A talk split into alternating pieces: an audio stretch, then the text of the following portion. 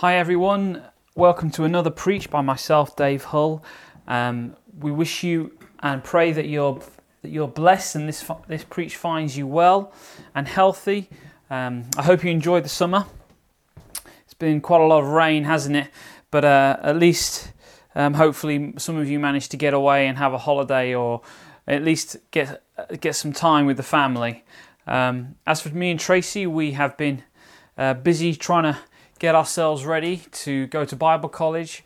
I assume that most of you by now will know that Tracey and I are um, closing the ministry, the Good News Club ministry is down, um, and we're heading off to Bible college in Colorado, America, um, because we believe and we've heard the call of the Lord to uh, go and study the Word and to go deeper with Him, and really to prepare ourselves for the next thing that He has for us, the next part of our lives. And so I want to spend a bit of time today just um, talking about things that I have learned, uh, that we have learned um, over the last 15 years of ministry.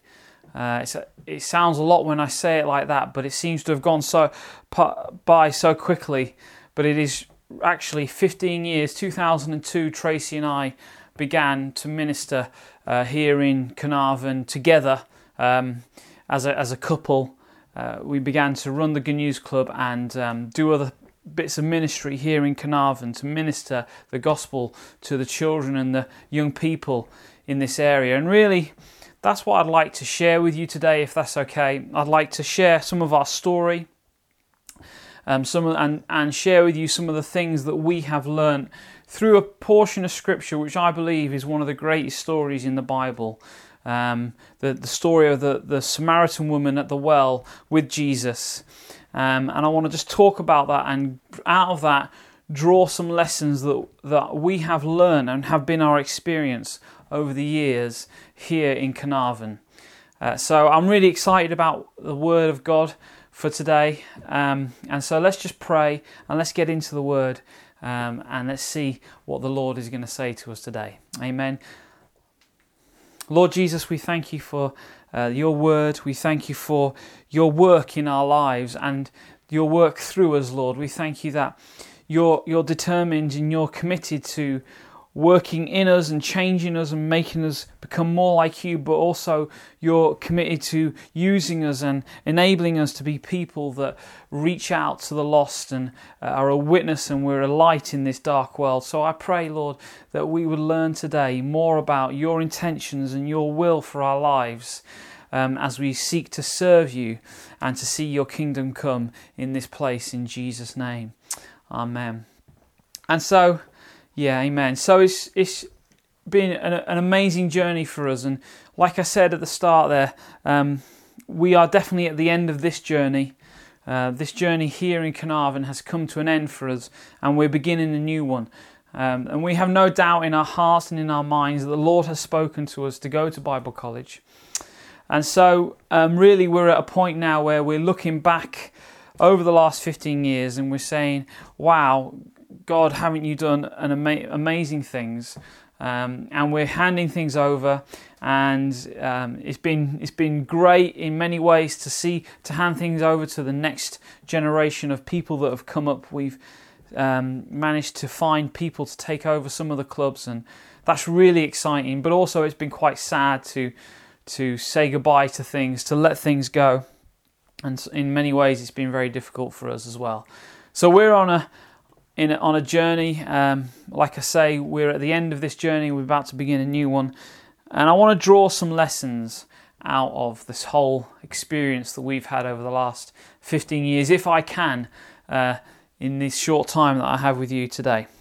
So, if we, if you'd like to turn, if you've got your Bibles, just turn to John 4 verses 1 to 38, and um, I'm not going to read the whole section because it's it's a story I think it's a long section and it's a story I think most of us should be familiar with. So I'll just paraphrase the story and then we'll we'll get into it in more detail later. So obviously Jesus is um, he's in in Galilee and he's on his way to Judea, uh, but he wants. the Bible says that he needs to go through Samaria to uh, a town in Samaria. So he he goes via this town, and when he arrives there, he goes to this place where Jacob's well is, and um, the disciples go off to get some food, and he sits there.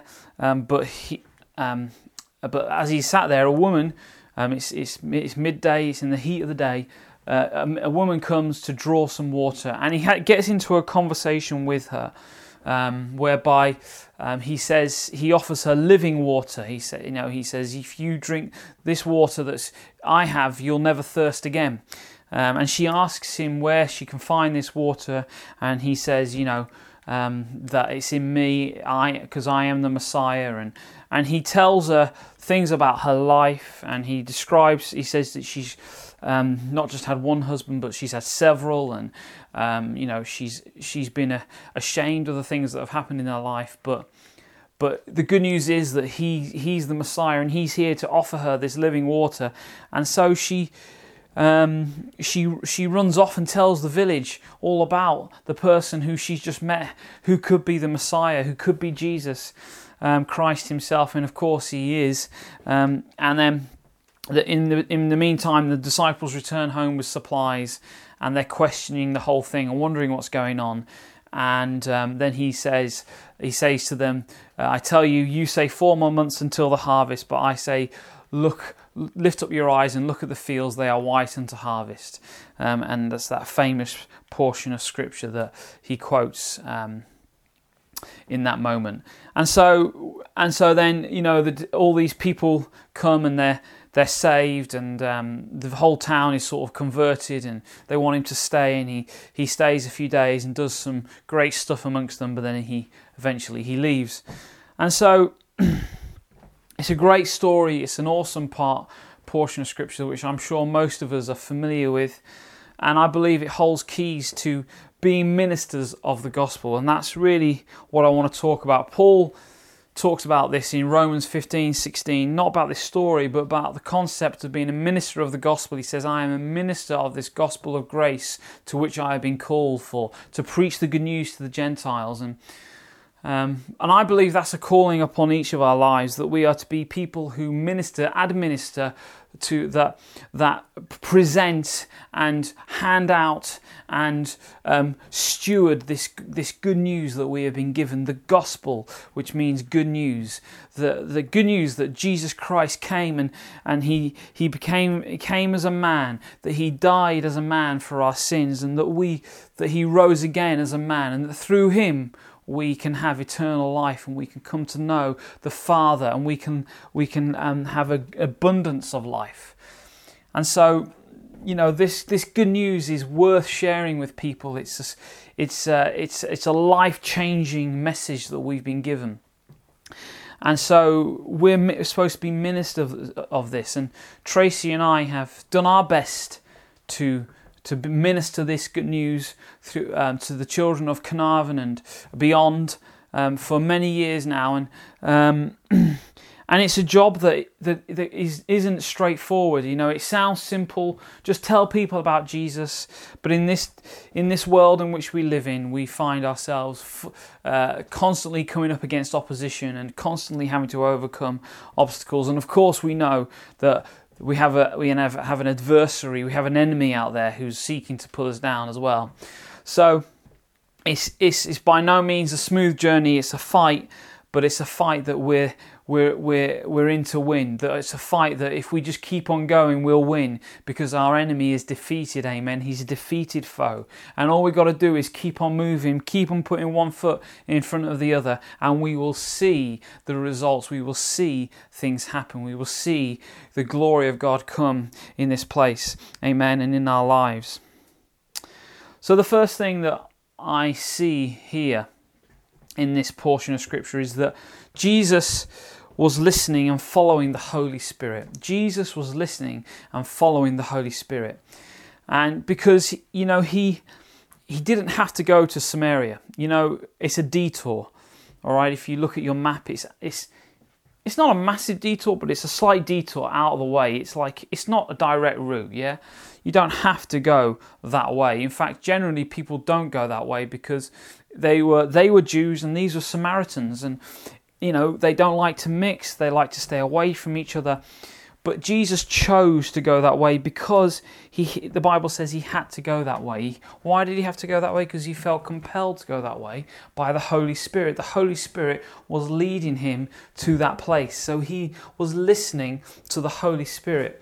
He was he was he was aware that the Holy Spirit was leading him to go to Samaria. Why? To speak to this woman. Um, so that he could he could lead her to the Lord because there was a there was a great salvation to have here. There was a great harvest to have here. So he led he he was led by the Holy Spirit. And that's that's the first thing we need to understand that if we're going to be effective ministers of the gospel, if we're going to be people that um, that preach this good news to, to to the lost and dying world, then we've got to do it with the help of the Holy Spirit and in, in, in the power of the Holy Spirit. You know, in um, in Acts verse one, it says that you shall receive power when the Holy Spirit comes upon you, and you shall be my witnesses in Jerusalem, in all Judea and and Samaria, and to the ends of the earth. And Paul says in 1 Corinthians 2, verse 4 and 5, he says, My speech and my preaching were not with persuasive words, but or of sorry, not with persuasive words of human wisdom, but in a demonstration of the Spirit and of the power, that your faith should not be in the wisdom of men, but in the power of God. And Jesus here, you know, he he gives us a masterclass in in moving in the Holy Spirit. You know, he he, he arrives at this place which he's clearly been led to by the Holy Spirit, and then he begins to move and and and and um, live, sorry, and work in the power of the Holy Spirit. And this is not um, this is this is a masterclass. This is the Lord Himself showing us how we can we can witness to people through the power of the Holy Spirit. Um, and just before I get into the different things that the Lord does here, I just want to say that, you know, I remember Tracey and I, we had to be people that listened to the Holy Spirit in our walk and in our journey with the Lord. And, so, and, I, and I will say that as I share t- today with you some of the stuff that I've learned, I have made every single mistake that there is going. You know, we have, particularly myself, I have, I am not I wouldn't call myself a quick learner. I wouldn't call myself somebody who's learnt the easy way. I would say, on contrary, I've learnt the hard way, and I've made every mistake going. Um, but sometimes we got it right. Sometimes there were things that we we that we just did that were were by the grace of God they were the right thing to do. And and I remember in particular just hearing the call of God to to do the Good News Club you know, we, we just heard the call of God on our lives and we listened to the Holy Spirit.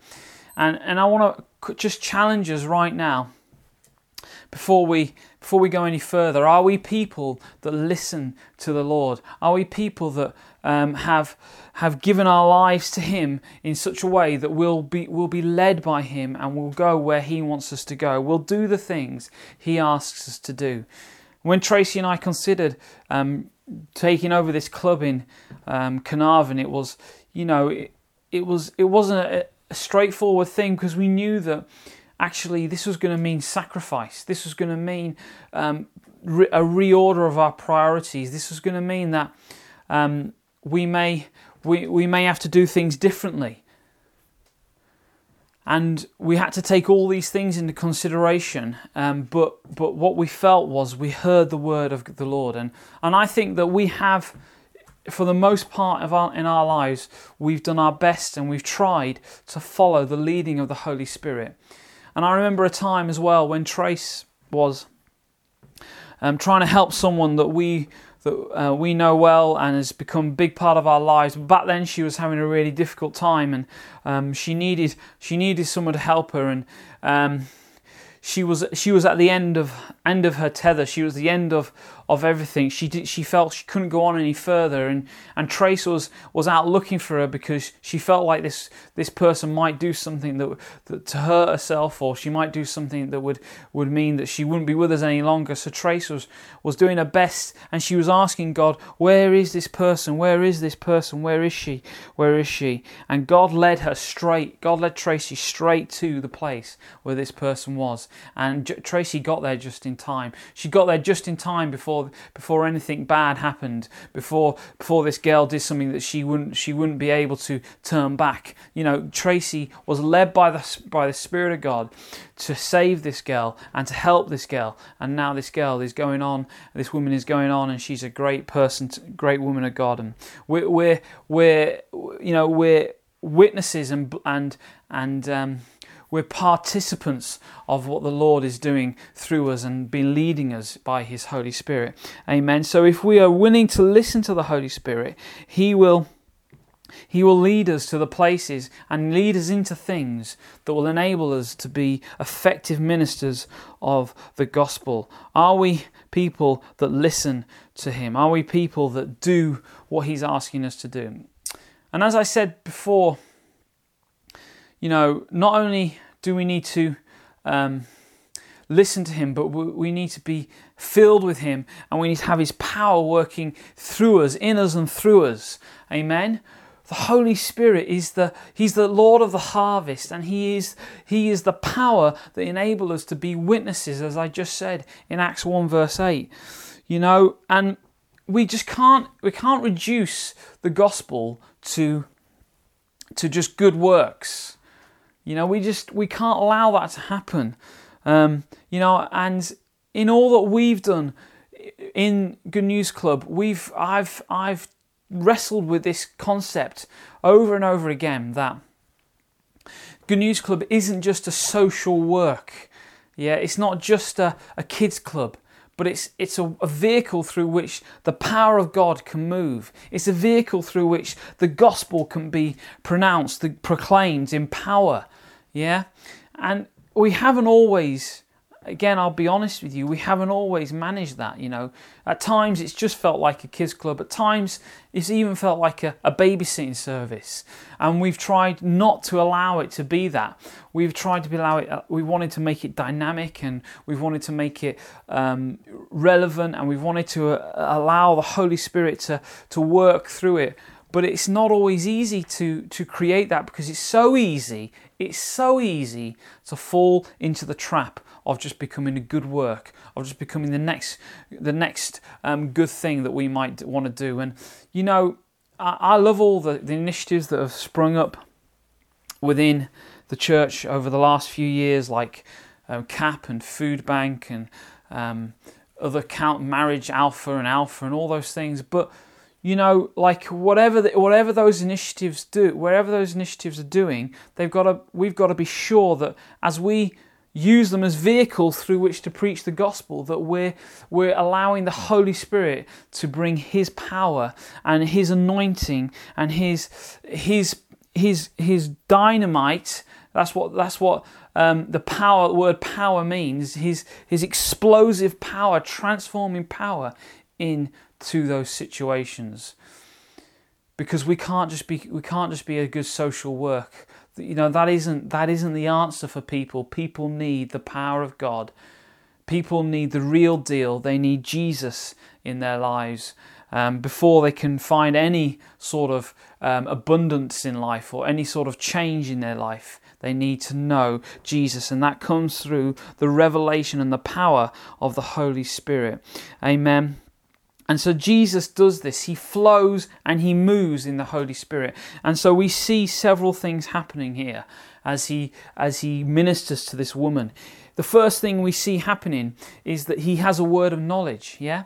So he knows that um, this woman has had several husbands and that the person she's with now isn't her husband either. So he knows something, he has a word of knowledge. Now, we, we sort of push that off and say, oh, well, that's because he's Jesus. But, you know, it's the same power that was at work with him that raised Christ from the dead that now works within us. Amen. So we can we have this too. We have this power as, that he had available to him. We have it available to us. You know, and that's one of the gifts of the Spirit. A word of the knowledge is a gift of the Spirit. Yeah, it's a gift. It's something that we should have in our lives. A word a, we should be able to operate. And our word of knowledge is just such a powerful gift, isn't it? I can see that you're um, that you, you've had several husbands. I can I, I know you've had several husbands. How do you know that? You don't know anything about me. You never met me before. How do you know this? You know, it open and all of a sudden it opens the door, doesn't it, to to to, to anything. Anything is possible. Now this person's heart has been opened and they've been exposed and they know you're not doing it in condemnation. They know that it comes out of a heart of love and so they want to know more. The word of knowledge is an awesome gift, and Jesus moves in this in this gift here in this moment, and He shows us how to how to be effective ministers of the gospel by using the the gifts of the Holy Spirit. Then He speaks the truth to her. Yeah, and he's bold to her. He's bold with the truth. He doesn't hold back. He doesn't shrink back. He's, you know, he says, "I have water. I have, I have something within me, that living water that you will want." You're going to want it. You're going to need it. And he declares boldly the truth. And that's another gift of the Holy Spirit that um, we, we, would be able to declare with boldness the truth. He says, Don't worry about what you will say when you're brought in front of men, for I'll, I'll give you the words, and you will, you will declare boldly the truth of the gospel, of the, tr- the truth of the word of God. And so we we we can be emboldened by the Holy Spirit to speak the truth. And Jesus is emboldened here. He's, um, you know, he just doesn't doesn't hold back from the truth. He tells her, "I've got living water. You can have it. You can drink it." And sometimes we can be scared and shy, can't we, of te- of speaking the truth. And for Tracey and I, we we've been in that place where we've been, uh, you know, unsure of whether to. Um, probably me more than Trace. She's not one for being shy uh, with the truth, but um, but you know, we've been had reason to hold back from speaking the truth out and telling people um, that God loves them, that He died for them. You know, um, but I actually I believe that we have in this in this particular area we, we've managed to to find a way to speak the truth, but in love, and speak the truth um, in a way that people will receive it. Because that's important as well, isn't it? You know, just screaming your head off on the middle of a street doesn't really reach anyone. It's just like you're a clanging gong. You know, that's what the Bible says. If if you do all these things and you have not love, then you it profits you nothing, and you are like a clanging cymbal, just going around making a lot of noise. And we're not called to make a lot of noise. We're called to to present the gospel with power, with anointing, and with um, with with relevancy, with, in a way that people can receive. Amen.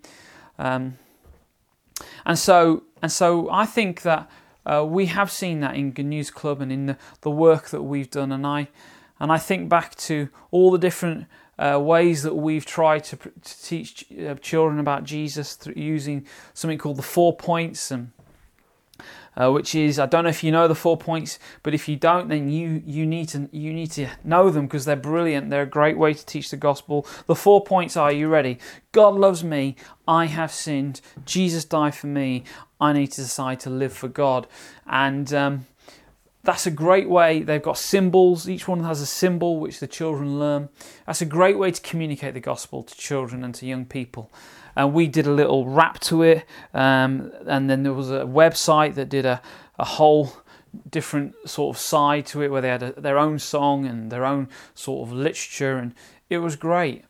But what I'm trying to say is that whatever we do, in whatever we're, whatever sphere we're in, whether it's be at work, at home, in school, in um, social services, in hospitals, in public services, whatever we're in, we need to be people that just proclaim the gospel, speak with boldness, in in with sensitivity and relativity, not not speaking out of turn or um, you know without without love, but but boldly in the, in in the power of the Holy Spirit. Amen. And then finally, Jesus here and just in terms of his his um, moving in the Holy Spirit here, he has I believe he has a gift of discernment, and he discerns that this woman is ready to to hear the truth. I know I've said that he speaks the truth, but not, but he goes one step further, and he he he pretty much leads her to the knowledge of who he is, because you see Jesus, you know, salvation in the sense of um, receiving the forgiveness of their sins wasn't available at that point because he hadn't died on the cross. But he reveals himself to uh, this woman. He, he, he, says, he says here, I am the Christ. I am the Messiah. I am the one that you've been seeking, that the, the prophets talk about. And so um, he, he tells her this, the truth about who he is. And that is as good or as close to salvation as they could get in those days. So Jesus, he has, I believe, a discerning spirit there. He he discerns what the right time to lead this woman to uh, salvation and, and to reveal um, who he is to her. Um, he he knows the, what to do at the time at the right time. The hope, the spirit of God is leading him to to share this information with her and she has a revelation that she's just met the messiah which really you know it, it, it, sets her heart alight and on fire and she's all excited about it and she goes and tells everybody about it and for all intents and purposes she's much like a baby christian who's just met jesus for the first time and that of course is exactly what's happened here. She's met jesus and he says I am the Christ, like I've just said. But you see, it's important because he doesn't say that to everybody, he's, but he chooses to say it at this time. And so he's listening to the Holy Spirit and discerning um, that this is the right time, the right thing to do um, right now for this woman. And so Jesus clearly is flowing in the gifts of the Spirit. And when I think about our, our um, using our gifts and using the gifts of the Spirit in our ministry, we've you know, I wouldn't say that we've I've particularly um, focused on this and and been um, diligent with this. Um, it's something that I seek to be more diligent with. You know, the Bible says, "Earnestly seek the greater gifts and and the gifts of the Holy Spirit." And um, Paul encourages us. He says, "I pray, I, I, I pray more. In, I pray in tongues more than all of you." Um, so. Paul is clearly keen. The Bible's keen for us to to to um, flow in the gifts of the Holy Spirit, but it's something that I perhaps could have done more of over the last 15 years. But what I do know is that um, I knew that I had a gift for, for running kids clubs and reaching out to children and to reaching out to young people. Both Tracey and I um, had an anointing upon us as we did this work. And um, we, we would go out and we would talk to children, we talk to young people, and they would be drawn to us. They would, they would laugh at, with us or at us, I'm not sure which one. they would they would you know want to talk to us and and we would find it very easy to connect to young people and children and not everybody can do that I, I thought that I remember thinking back in the day that this was just a normal thing it wasn't anything special but I, I honestly thought people, lots of people could do it, but that's not the case. Not everybody can, connect with young people and children. Um, you know, it's it's a gift. It's something God had anointed us to do. We were we were like the Pied Pipers of Carnarvon. We had children following us everywhere. You know, it's a gift, and anointing. And I want to just say that um, if you were whatever you're gifted in, then allow the Lord to use you in that arena. Allow the Lord to uh, to use your gift that's not showing off and saying hey look at me how great am i. That's just that's just having confidence in who christ who you are in christ who god has made you to be and the gifts that he's given you. So as we minister the gospel it's important that we find out what is our gifting and, and what can we be used for to reach people um, with with the gospel. What can we use be used by god through?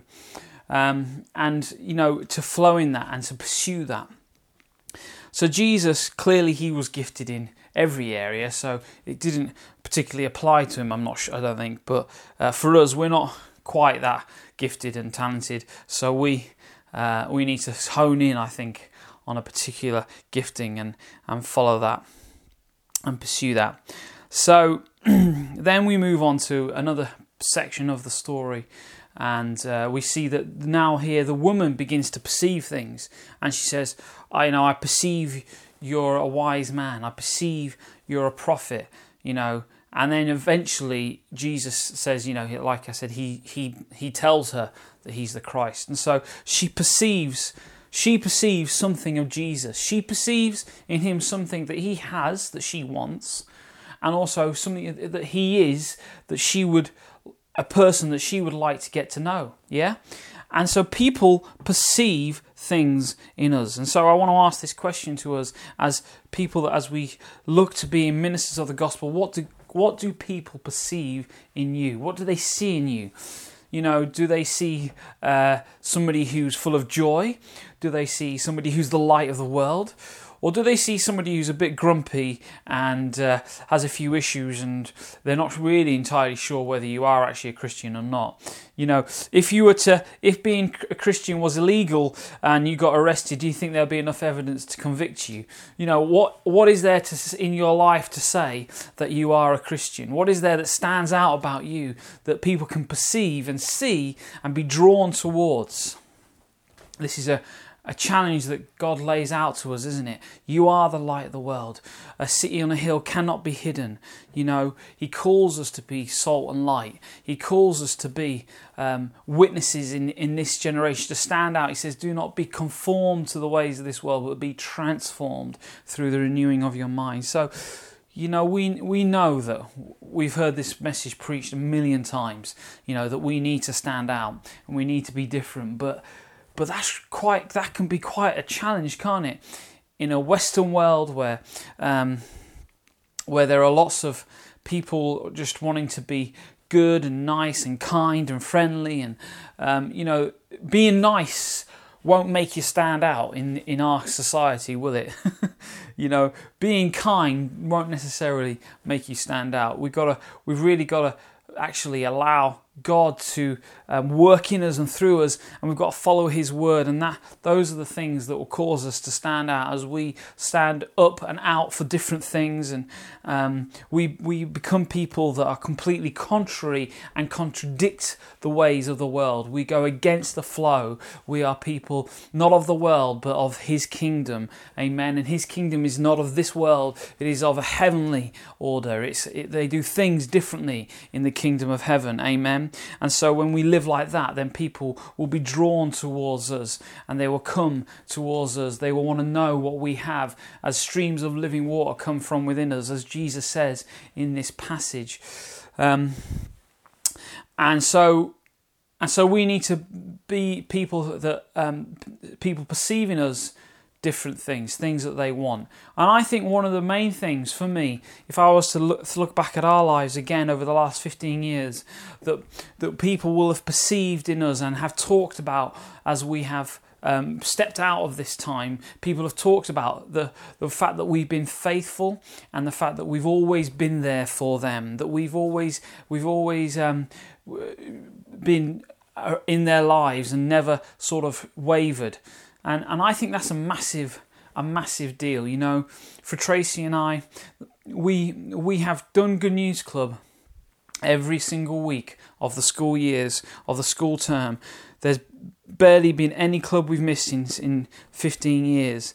And that's no that's no insignificant thing, and that's not not, not something that's been done by chance. It's something that we've intended to do. It's something we've sacrificed to do. It's something that um, we've we've we've just set ourselves out to do and we've we've we wanted to be that consistent witness. We wanted to be those people that showed up in all weathers those people that showed up in all circumstances. You know we've been at going part of what we do is to give out papers and so the kids would bring bring the papers to the club. And so you know we would do that in all weathers whether it was hail or rain or wind or whatever it was the dark the the cold, we would go out in those weathers and we would um, we would give out these papers and um, often we would get comments like "You're mad! Why are you coming out in this? What are you doing?" Um, but that was, you know, for us, we enjoyed it. We didn't, you know, it wasn't a chore. It was something we absolutely loved. Um, but but by doing that, we were consistent, and by doing by being consistent, and I, I think this is important. We built up a relationship and a connection with people that said to them, We are here for you, whatever the situation, whatever the circumstance, we won't let you down. We'll always be here for you. And in doing that, we, we communicate something of God to these people, didn't we? Because God says, I'll never leave you, nor will I forsake you. Uh, Joshua 1, verse 5. And so we were those, we were being the Lord to these people. And, you know, you could go a lot worse, do a lot worse than just being faithful just being integral, just being honest, truthful, just being um, kind. I know I talked about, you know, um, it takes more than just being kind to shine in this world, and there is some there is, that is true. But also, you know, people these days they're not integral. Yeah, they're not full of um, of honesty. There's not much honesty in the world. Yeah. So these are traits and character traits that the Lord that represent the law to these to to a dying and lost world, but but um but are actually well within our our means to do to simply be consistent. Simply turn up when you say you're going to turn up. Do the things that you say you're going to do. Amen. And i believe if you do that you'll build deep and meaningful and um, uh, strong relationships with people that will enable you to be there for them when they are lost and when they are hurting. And we have experienced that's been our experience that we have uh, people have turned to us in times of need. People have known that they can tr- trust and rely on Dave and Tracey because they're always there. And the funny thing is, of course, that as we now move out and away, that some people are. Uh, just wondering what that mean, you know, how what that means for them, and it's shaken shaken a few people, uh, t- taking them by surprise a little bit. But we know that God's called us onto new things, so we're not concerned about that because God is filling the gaps. Amen. Okay, and then we move into a different part of this story because the woman has heard Jesus and she's all excited about what he's done and what he said. And so she runs down to a village to tell everybody about that. And the disciples come back and they're like, they're like, what's going on here? Lord, you know, you're speaking to a woman. Whoa, you can't speak to, and she's a Samaritan woman. Oh, oh, my life, you know, they're shocked. They're, they're, they're like, oh, they can't believe it. And they're like, what's going on? What's going on? You can't do that. And Jesus is like, all right, calm down, calm down, calm down. Sorry, just going a bit into a, my Cockney accent there. Anyway, EastEnders type accent. Anyway, so they, they didn't talk like that. Uh, so they're all shocked. They're all, you know, saying what's going on because, you know, he, he re- in their culture and their traditions, he shouldn't have been talking to a woman, let alone a Samaritan woman. Um, so, you know, it's he's going against the culture. He's going against the trends, and they're they're a bit concerned about this. And so, you know, and I just want to say out of that, that's a, that's a to me, these, you know, at this point, the disciples take on the role of the religious older brothers, um, the the ones that will um, tell you what to do, what you should and shouldn't do once you get into the church. And um, and I just want to say that as a minister of the gospel, we're called to the poor, we're called to the marginalised, we're called to those that that, that society shuns and pushes into one corner. We're called to those that are that are downtrodden and, and beaten upon. And if you if you haven't got somebody in your life that people go, whoa, you shouldn't be spending time with them.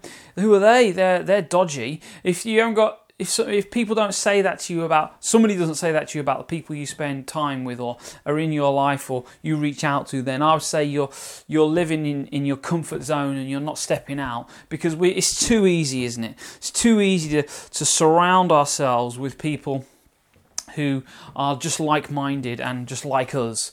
Um, you know, and that doesn't really give us any opportunity to minister the gospel because really people like that don't really listen to us quite often they're they're in their own little bubble and they need somebody else to minister to them. So I want to say, uh, um, let's get out and let's be people who reach out to uh, the marginalised and the poor. You know, Jesus said, said I've come um, to to heal the sick. I've come to bind up the brokenhearted. I've come to preach the good news to the poor. You know, and so and set the captives free. So you know, he's we got to be those people that reach out to the poor and um, we, Tracey and I um, have really enjoyed spending time with people who are completely different to us, who use completely different language to us, who have different, completely different sets of values to us. And you know what? We often, in fact, we would call many of those people our friends. Many of those people we would uh, much prefer to spend time with some of them than than other people that we can think of. We because because they're you know what? People like that are real, all right. And uh, people like that they don't mince their words. They don't dress it all up. They just say it as it is, and you know sometimes it's just completely off the track and it's wrong, and it's you know. But that's not that's not the issue. The issue is like um, these people need to hear these the good news of Jesus. These people need to experience the love of God, and who's going to go and tell them? Who will share it with them? Well, it, God's asking you to do that. He's asking us to do that. He's asking us to be the ministers of the gospel to these p- people. All right, so firstly, he, he he's doing he's doing something that's um, completely against the norm. Secondly, they say to him, "Lord, we got some food," and they try to urge him to eat food. So the disciples are now trying to get Jesus to eat, and you know, usually I don't think this would have been an issue, but Jesus want, he he wants to make a point now because I think they rattled him, so he wants to make a point. He's like, "I don't need food." Um, yeah, I don't need it. I don't want it. And then he, they're like, he's, he's like, I, I have food that you know nothing of. Um, and they're like, "What? What do you mean you've got food to do nothing that we know nothing of?" What? And they start saying, "Has somebody fed him? Has somebody has somebody given him something?" And you see, and then he says, "My food is to do the will of, the, of him who sent me." And you see, what what happens in our lives? Again, just thinking of the disciples as the older religious brothers or the people that in this in this um, portion of the of the passage, they take on the, the role of the people that worry about us and, and are concerned about us and want to make sure we're okay. You know, like people are always thinking about their stomachs, yeah? like they're always concerned like what am i going to eat? When am i going to have my next meal? What are we going to have for tea tonight? You know that's that's what the world does. We we're driven massively by our stomachs and by food. And i mean i hold my hands up to that. I'm like that. I can be like that very easily. But it's it's something that actually we need to try and keep our our eyes on and keep a check of because actually like that's not the way of God. God is not driven by his stomach. The Lord isn't driven by his needs. He's driven by he's driven by the love of God inside of him and all sorts of other things which I don't want to get ahead of myself and share right now. But what I want to say to you is that there will be those that will say to you, well what about your career? What about your your um, family life? What about your marriage? What about your money? What about your house? Well, how are you going to have all these things if all you're doing is reaching out to the lost and, and all you're doing is, um, you know, trying to trying to do projects out here in the community and you're, you're sacrificing this and doing that and doing and giving up all these things. What are you going to do? Who's going to look after you? Who's going to look after your needs? What about your stomach? What about the food? You got to eat. You got to look after yourself. You got to look after yourself. And uh, we, we've had that. Who's had that? I've had that. We've, we've heard that many times. In fact, that's been a theme throughout our ministry is, is whether it be our, you know, it could be anybody. Um, there's been lots of different people, and I won't sort of categorize people, but, you know, lots of different people trying to make sure that we're okay, trying to make sure that we look, we put ourselves first. But the Bible doesn't say that, does it? The Word of God and the, the examples that Jesus sets and the, the, the, uh, the words he speaks doesn't say, Seek first your needs, seek first your kingdom, seek first your stomach, yourself, and all these other things shall be added unto you. Doesn't say that, does it? It says, Seek first my kingdom and my righteousness, and all these things shall be added to you. His kingdom, His ways, His calling upon your life. It doesn't say, Go and seek your career. It doesn't go say, Go and seek your house. Go and seek your family, go and seek everything you need. It says, seek, Jesus came to seek and save the lost. It says, lay down your life, surrender, be the grain of wheat that falls to the ground and dies, because when it dies, it bears much fruit. You see, those are the people that see the kingdom of God come and bearing and living in their lives. Those are the people that are the true ministers of the gospel. Those are the people that, that will lay aside everything so that, so that they can reach the, the lost and the dying with the good news of Jesus. And when you do that, when you, when you position your life in such a way, you will always have people come to you and say, What about this? What about you? What about your stomach? What about your needs? And that's what we've had, Tracey and I experienced that firsthand, and I'm sure many of you have as well. As you listen to this, you will have had these conversations, I'm sure. But for us, you know, we we were asked to do Good News Club, and I remember we were on our honeymoon thinking about it. You know, we hadn't even got we haven't even finished getting married, and we were like, right, okay, what what is it we're to do? No, no, and uh, our pastor had had already asked us um, before um, before getting married to think about it. so it was fine. It was good. We lo- we we loved our pastor and um, we were privileged to be asked. So we were on our honeymoon and we were asked. We were thinking and praying about it. And uh, we uh, and I remember thinking to myself, right, if we're going to do this, then you know we're going to have to do it properly, and we're going to have to say, right, this is the main thing in our lives because because we don't want this to, to we don't just want to give it our side thoughts we don't just want to give it you know a, a bit of us we want to give it all of us and these were just you know we knew these verses seek first his kingdom but really this was just the holy spirit speaking to us and and and uh, you know drawing out the, the calling of God upon our lives. And so we made a decision. We said, you know what? We won't pursue our careers above um, our ministry. We won't pursue um, our lives and all these above what we believe God's asking us to do. And so we we we chose to position ourselves and um, put ourselves in in in the position where we weren't we're not seeking our own our own needs and our own desires first, but we're seeking um, we're seeking His kingdom and His and His uh, righteousness and His kingdom coming in this in in Carnarvon and in the surrounding area, and and that's what we did, and we put it first, and it and it and you know what, it it worked. It, the whole thing just started to take off and grow and expand, and we soon found ourselves with a job. You know, it wasn't a job to start off with, but then it became a paid job, and then it became a bigger job, and then you know it became it became the biggest kids club in Carnarvon, and and and we have several other clubs that have come off the back of that. And, and by doing, putting that first, by do, building His kingdom, God said, You take care of my business and I'll take care of yours. And He took care of our business and He took care of our needs. We, we've never gone particularly without. I want to say this though we have had, we have experience sacrifice, and you will experience sacrifice if you make this decision to put first His kingdom, seek and reach the lost, and and all of that. You we there's you have to learn to sacrifice. You don't you know you have to learn to lay your life down. You have to learn to give those things up that, that, that other people may have or may pursue and may get. Um, but you know what?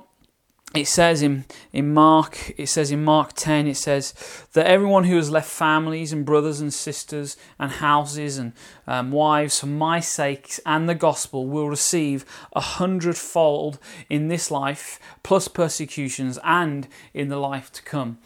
You know, God says He'll return all these things to you. He says, I will, I will give you more, all these things plus a hundredfold back.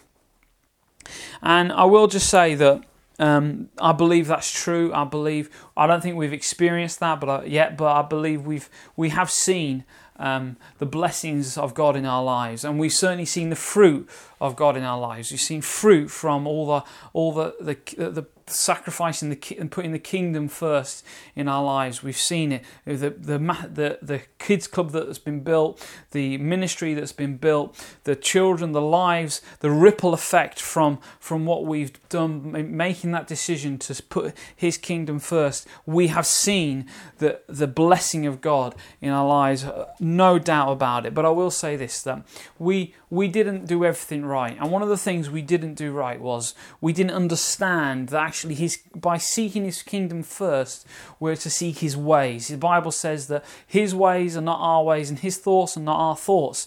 For his ways are higher than um, as high as the, the heavens are above the earth, his ways are higher than our ways, and his thoughts are higher than our thoughts. And so what I'm trying to say is that he has ways and his kingdom has ways of doing things and it's not the world's ways of doing things. And when we what what we have done is we've we've tried to seek his kingdom come his will be done in this place but we haven't necessarily sought doing things his way. And i don't mean being holy although that is part of it. I mean you know, if you want to live this, if you want to see the abundant life and you want to live in the blessing of God, then you've got to live by the ways of His kingdom and His word. You've got to know them. You know, it says, You shall know the truth and it shall set you free. And I think that um, in this country and um, in, um, in much of the Western church, we're ignorant of the ways of God.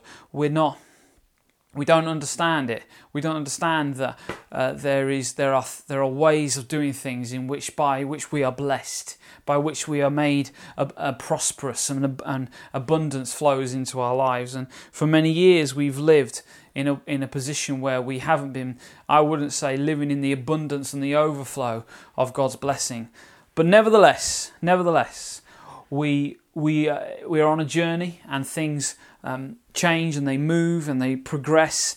And um, we have seen the blessing of God. We've experienced His goodness, and we we, we do not uh, complain or or at all sort of um, look back with regret upon anything that we've done. We believe that we did our best with what we had at the time, and God used it. And He He called He took our five loaves and two fish, and He multiplied them and caused them to be a blessing to many people. Amen. And so Jesus, finally, this section finishes with Jesus saying um, this, this famous sort of these famous sort of words that, that have been quoted uh, a million times to different people. As the disciples are talking about their stomachs and wondering about where he's got the food, he turns to them and he says, "You say four more months, and then." and then the harvest. But I say, lift up your eyes and look at the fields, for they are already white unto harvest. And just at that point, as he says this to them, um, he says, "Lift up your eyes," and he and they lift up their eyes from them, their, their, themselves, and they look down the hill, and down the hill in the valley is a is a throng, a multitude of people that are heading and making their way up towards the disciples and Jesus. And they, Jesus points to, to these people. He says, You say four more months, but I tell you, Look, look, look at the fields. They are white unto harvest. And the disciples look, and there's a multitude of people making their way up, as, as, as I just said. And I, I believe God has given, given me a vision of this whole scenario. I believe that that's exactly what happened. I believe that they that they came, they heard the good news, they were saved, and there was a multitude of people. And that was what Jesus was referring to when he said, Look, the fields are white unto harvest. But you see, for Jesus, there's much more than just this moment in this in this passage. There's much more than just what's happening here. There is a a mantra for his life. There is a a description of of what he has seen and what he believes because you see Jesus in this moment says look unto the fields they are white unto harvest and and he sees the harvest okay he sees the multitudes coming towards him but not only that he sees the, the, the harvest that will inevitably come as he lays down his life upon the cross. You see, Jesus has a vision and he is driven by a vision. Everybody say that with me again. He's driven by a vision. And if we're going to be ministers of, a of the gospel of, of Jesus Christ, we need to have a vision and we need to have a vision of the lost. You see, that's the thing that caused him to go and work without food. That was the thing that compelled him and enabled him to go to the cross. It was the thing that compelled him and took him all the way to, to the end where he gave up his entire life and was sacrificed upon the cross and died a horrific death. It was the thing that drove him and took him to his, to his death. And guys, I can't emphasize this enough. I can't, I don't have the words to explain that if we would get a vision of the lost, if we would get a, a heart, so see see people the way that God sees them, and we would allow the love of God to, for the lost to fill our hearts, then it would compel us and drive us to our cross. It would take us to a place where we were we're willing to die and lay down our lives for the for the lost, for the cause of, of Christ, for the gospel that, for which He has that we He has entrusted towards us we will, we will do all these things if we catch a vision for the lost that God has, the heart of God for his people, that God so loved the world that he would give his one and only Son that whomever shall believe in him shall not perish but would have eternal life. God would god would give up his only son. That's how much he loves the world and that's how much he loves us. And the bible says in in 2 corinthians 5 verse 14 it says for the love of Christ compels us, and, and the love of God will compel you and cause you and drive you to run faster, to go further, to sacrifice more, to, to, be, to be those people and those ministers of the gospel that that just lay down their lives and, and ultimately they go they take themselves to their own cross where they where they are sacrificing their, their lives our lives for the people that need to know the good news of Jesus Christ. And I know it sounds dramatic and I know it sounds um, almost cliched, but it, I believe it's the truth. I believe that that unless we learn to lay down our lives and learn to um, not put ourselves first, but put His cause and His kingdom first in our lives, unless we do that, we will never really truly fulfill the potential that is within us to reach the lost and to be those ministers of the gospel that He's called us to be. Because I believe it's only as we die that the full potential is released. And I tell you, unless a grain of wheat falls to the ground and dies, it shall not, it cannot bear any fruit. We must be those. We must learn to to just have a vision, guys. Get a vision of the lost. Get a vision of the love of God for the people out there, the lost and dying world. This is not a this is not a game. We only get to live once. You only get one chance at this. And I want to encourage you to to give everything you have for the sake of the gospel not because not because somebody's telling you to do it but because the love of God compels you because you've got a vision that's causing you to to run further to, to go harder to to do everything that it takes to see people won for Jesus. Amen. Amen.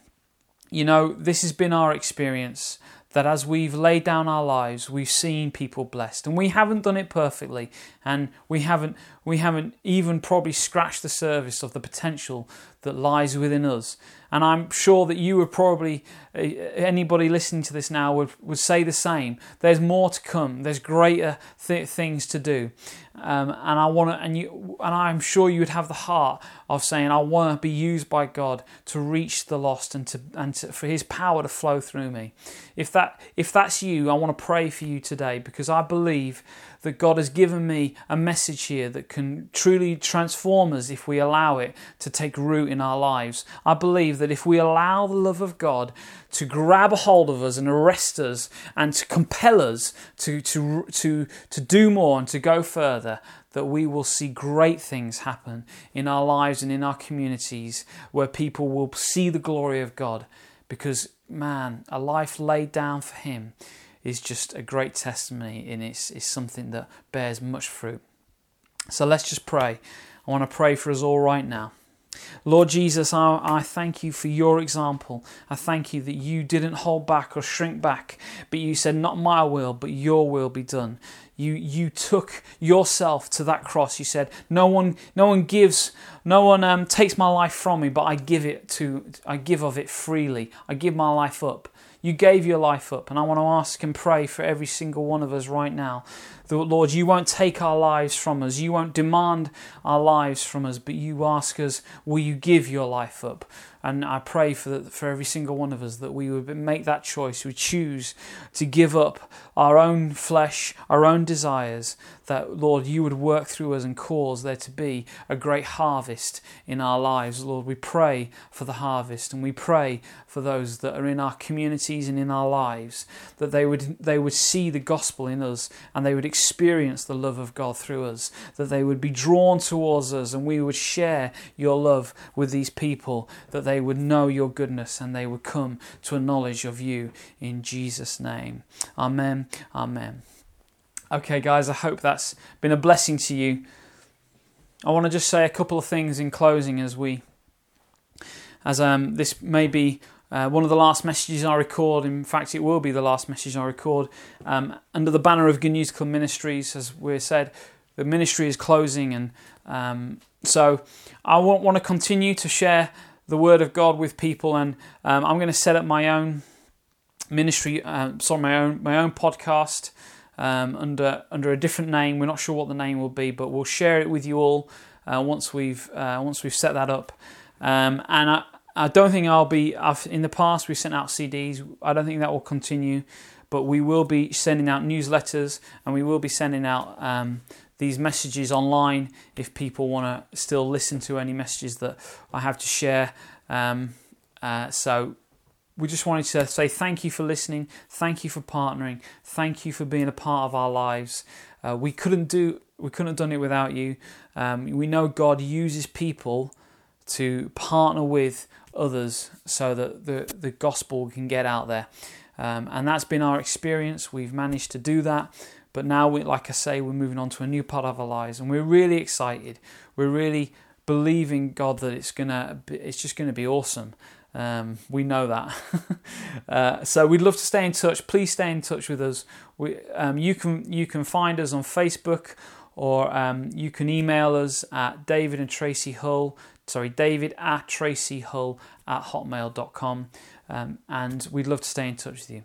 All right, guys, take care. God bless. We'll speak to you soon.